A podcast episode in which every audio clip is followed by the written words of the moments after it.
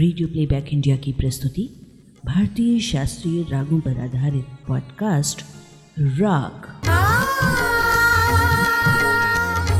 आलेख, श्री कृष्ण मोहन मिश्र। प्रस्तुति संज्ञा टंडन।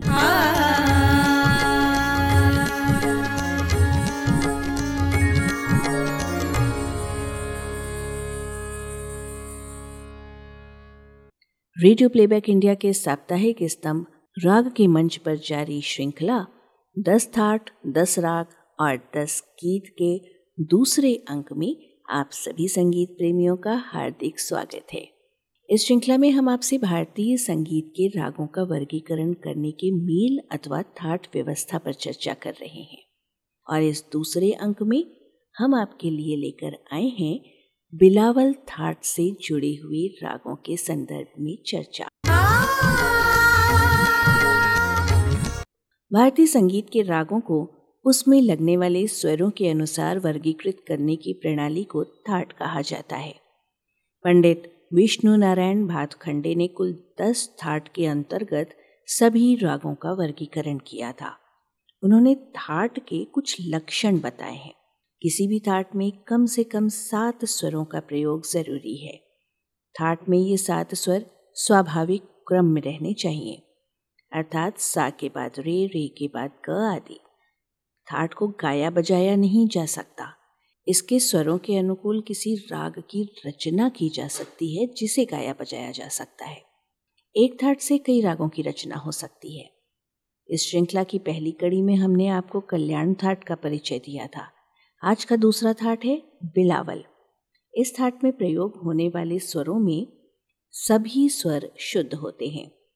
पंडित विष्णु नारायण भातखंडे कृत क्रमिक पुस्तक मालिका, भाग एक के अनुसार बिलावल थाट का आश्रय राग बिलावल ही है।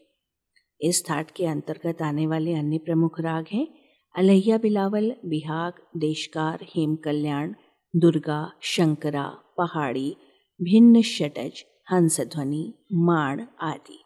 राग बिलावल में सभी सात शुद्ध स्वरों का प्रयोग होता है।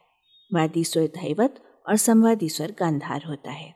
इस राग के गायन वादन का समय प्रातः काल का प्रथम प्रहर होता है। राग बिलावल की चर्चा होने पर उस पर आधारित एक ख्याल रचना की बात होती है। ये रचना ऐसे महान संगीतज्ञ की आवाज़ में है, जो उत्तर और दक्षिण भारतीय संगीत के बीच एक सेतु थे। किराना घराने के इस महान कला साधक को हम उस्ताद अब्दुल करीम खां के नाम से जानते हैं। इस महान संगीतज्ञ का जन्म उत्तर प्रदेश के वर्तमान मुजफ्फरनगर ज़िले में एक कैराना नामक कस्बे में वर्ष अठारह सौ चौरासी में हुआ था। आज जिसे हम संगीत के किराना घराने के नाम से जानते हैं, वो इसी कस्बे के नाम पर पड़ा था। एक संगीतकार परिवार में जन्मे अब्दुल करीम खां के पिता का नाम काले खां था। खां साहब के तीन भाई क्रमशः अब्दुल लतीफ़ खां, अब्दुल मजीद खां और अब्दुल हक खां थे। सुप्रसिद्ध गायिका रोशन आरा बेगम, सबसे छोटे भाई अब्दुल हक की सुपुत्री थी।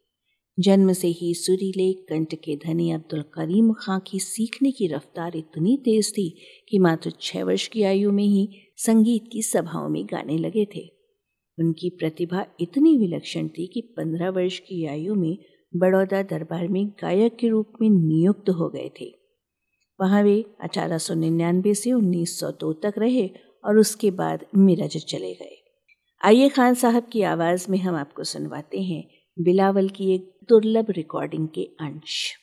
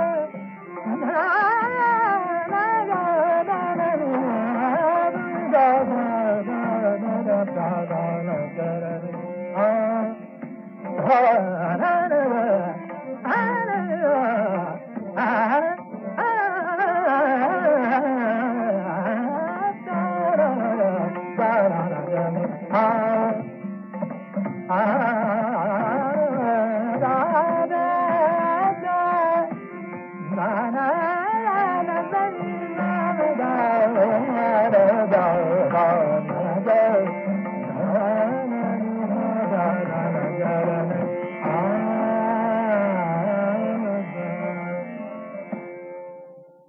बिलावल का उल्लेख गुरु ग्रंथ साहब में भी मिलता है। संपूर्ण गुरुवाणी को इकतीस रागों में बांधा गया है। इसके सोलहवें क्रम पर राग बिलावल में निबद्ध पद हैं। ग्रंथ की पृष्ठ संख्या सात सौ पंचानवे से आठ सौ उनसठ तक की रचनाएँ इसी राग में निबद्ध हैं। बिलावल थाट के अंतर्गत आने वाले रागों में एक प्रमुख राग बिहाग भी है, जिसमें सभी शुद्ध स्वरों का प्रयोग होता है। बिहाग ऑर्डव संपूर्ण जाति का राग है, अर्थात इसके आरोह में पाँच और अवरोह में सात स्वरों का प्रयोग होता है। इस राग के आरोह में ऋषभ और धैवत स्वर का प्रयोग नहीं किया जाता। राग का वादी स्वर गांधार और संवादी स्वर निषाद होता है।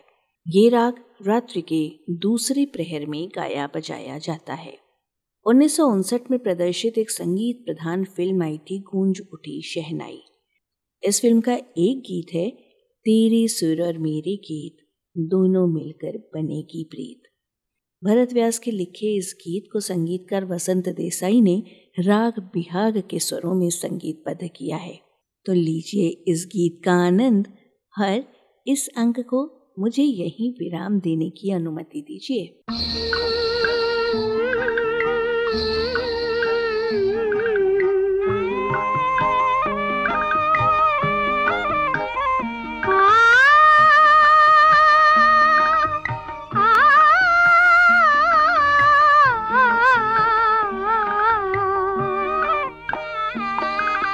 दस थाट, दस राग और दस गीत की तीसरी कड़ी में श्री कृष्ण मोहन मिश्र रचित आलेख पर आधारित थाट खमाज की जानकारी लेकर मैं फिर उपस्थित होंगी। तब तक के लिए इस संज्ञा को अनुमति दीजिए। नमस्ते।